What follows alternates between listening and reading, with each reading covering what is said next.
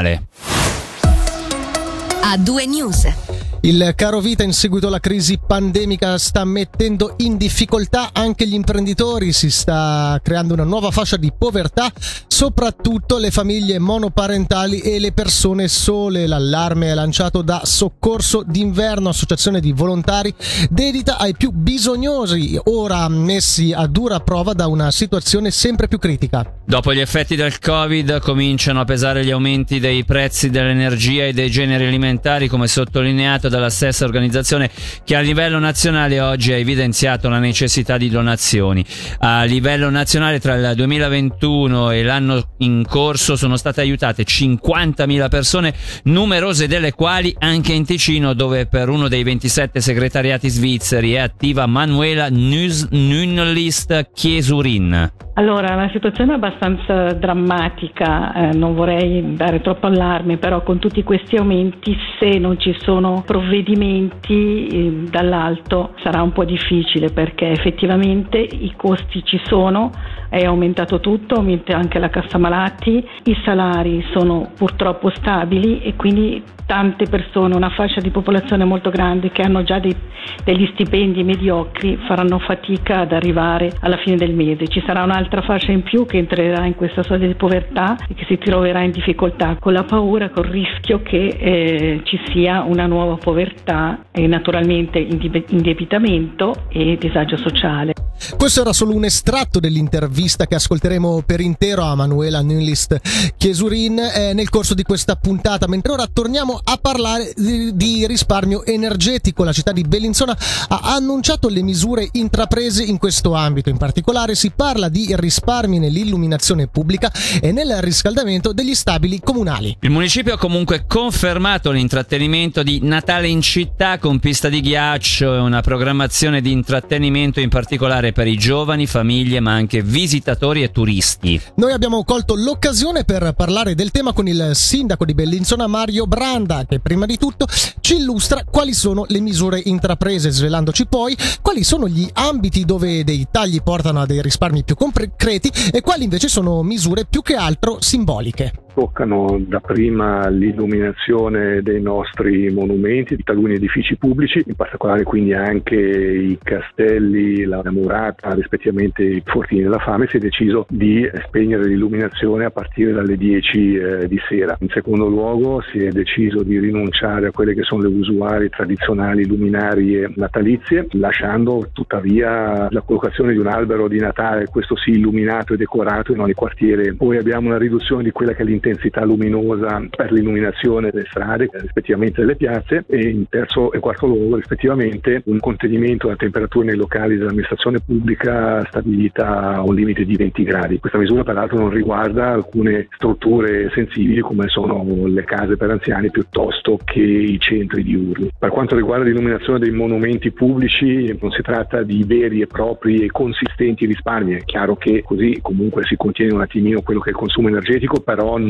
è veramente qualcosa di molto significativo e soprattutto il significato, il messaggio che si vuole lanciare, un messaggio di attenzione in una situazione un po' particolare, in una situazione di crisi. Altre misure magari hanno un'incidenza un po' superiore, penso in particolare al tema del riscaldamento dei locali piuttosto che dell'illuminazione pubblica. Lo volevo dire peraltro che negli ultimi anni eh, Bellinzona ha compiuto uno sforzo notevolissimo per dotarsi di impianti di luce LED e quindi abbiamo già oggi un risparmio del 50% rispetto solo a 5-6 anni fa fa. Durante il periodo natalizio abbiamo per esempio confermato quello che è la realizzazione di una pista di pattinaggio che contrariamente a quello che si tende a pensare non è particolarmente energivora. L'allestimento di una tensostruttura dipende dalle temperature che si vogliono ottenere all'interno di questo spazio. Noi abbiamo deciso di ridurle e quindi anche da questo punto di vista sicuramente un certo risparmio lo si realizza. Nel tardo pomeriggio anche i comuni di Balerna, Chiasso, Morbio Inferiore e Vacallo hanno comunicato alcune misure di risparmio. L'illuminazione pubblica verrà ridotta dove possibile, niente luminarie sulle strade durante il periodo natalizio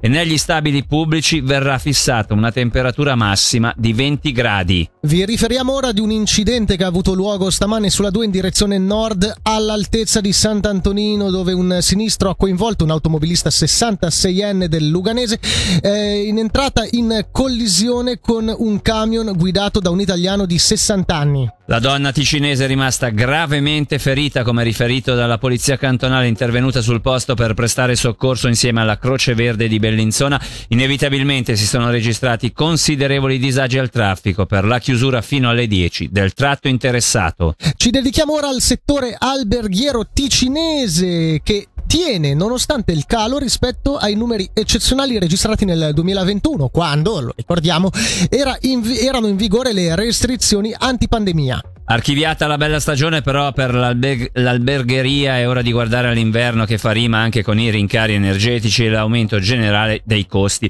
Gli scenari sono già stati elaborati dal settore, tra le misure previste anche un aumento dei prezzi per i turisti. Ne abbiamo parlato con il presidente di Hotellerie Suisse Ticino, Lorenzo Pianezzi. Sicuramente c'è della preoccupazione, sono delle novità a cui non abbiamo mai fatto fronte in tutti questi anni, dobbiamo anche capire come muoverci. Non siamo comunque degli sprovveduti, abbiamo delle eh, situazioni che possiamo mettere in pratica. Sappiamo che d'inverno non abbiamo un'occupazione al 100% delle nostre strutture, per questo che per risparmiare dell'energia e quindi poter risparmiare dei costi energetici andremo a chiudere forse un piano o due delle nostre strutture a dipendenza dalla grandezza degli alberghi. Quindi eh, sapremo come far fronte a questi costi che aumentano e dall'altra parte eh, siamo anche mh, pronti comunque a fare in modo che il cliente subisca un minimo rincaro di prezzo che dovrà subire perché comunque sta crescendo davvero tutto, non vedo perché l'albergheria debba tirarsi indietro o avere vergogna di dire che il pernottamento l'anno prossimo costerà tra i 10 e i 20 franchi in più anche perché se andiamo a fare la media dei pernottamenti nel nostro cantone per turista arriviamo a poco più di due giorni, quindi è presto fatto il calcolo. L'anno prossimo il soggiorno in Ticino costerà circa 40 franchi in più al nostro turista. 40 franchi è una cifra più che sopportabile che eh, durante un budget di vacanza viene spesa quasi senza neanche rendersi conto.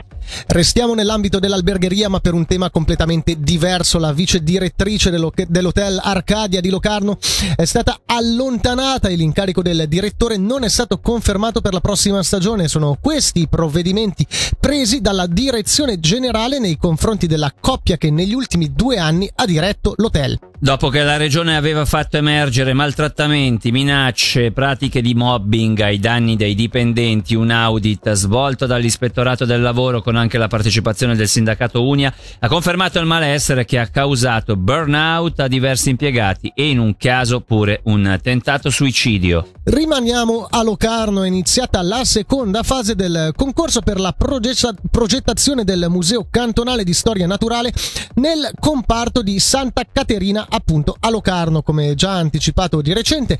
La prima fase di presentazione dei progetti si è conclusa a fine agosto. Il Dipartimento Finanza ed Economia ha comunicato oggi che dei 40 presentati, dei 40 presentati 11 progetti hanno superato la selezione e sono chiamati ora ad approfondire le loro proposte. Ci spostiamo ora a Lugano dove è stato rivisto al ribasso il progetto di rilancio della piscina di Carona.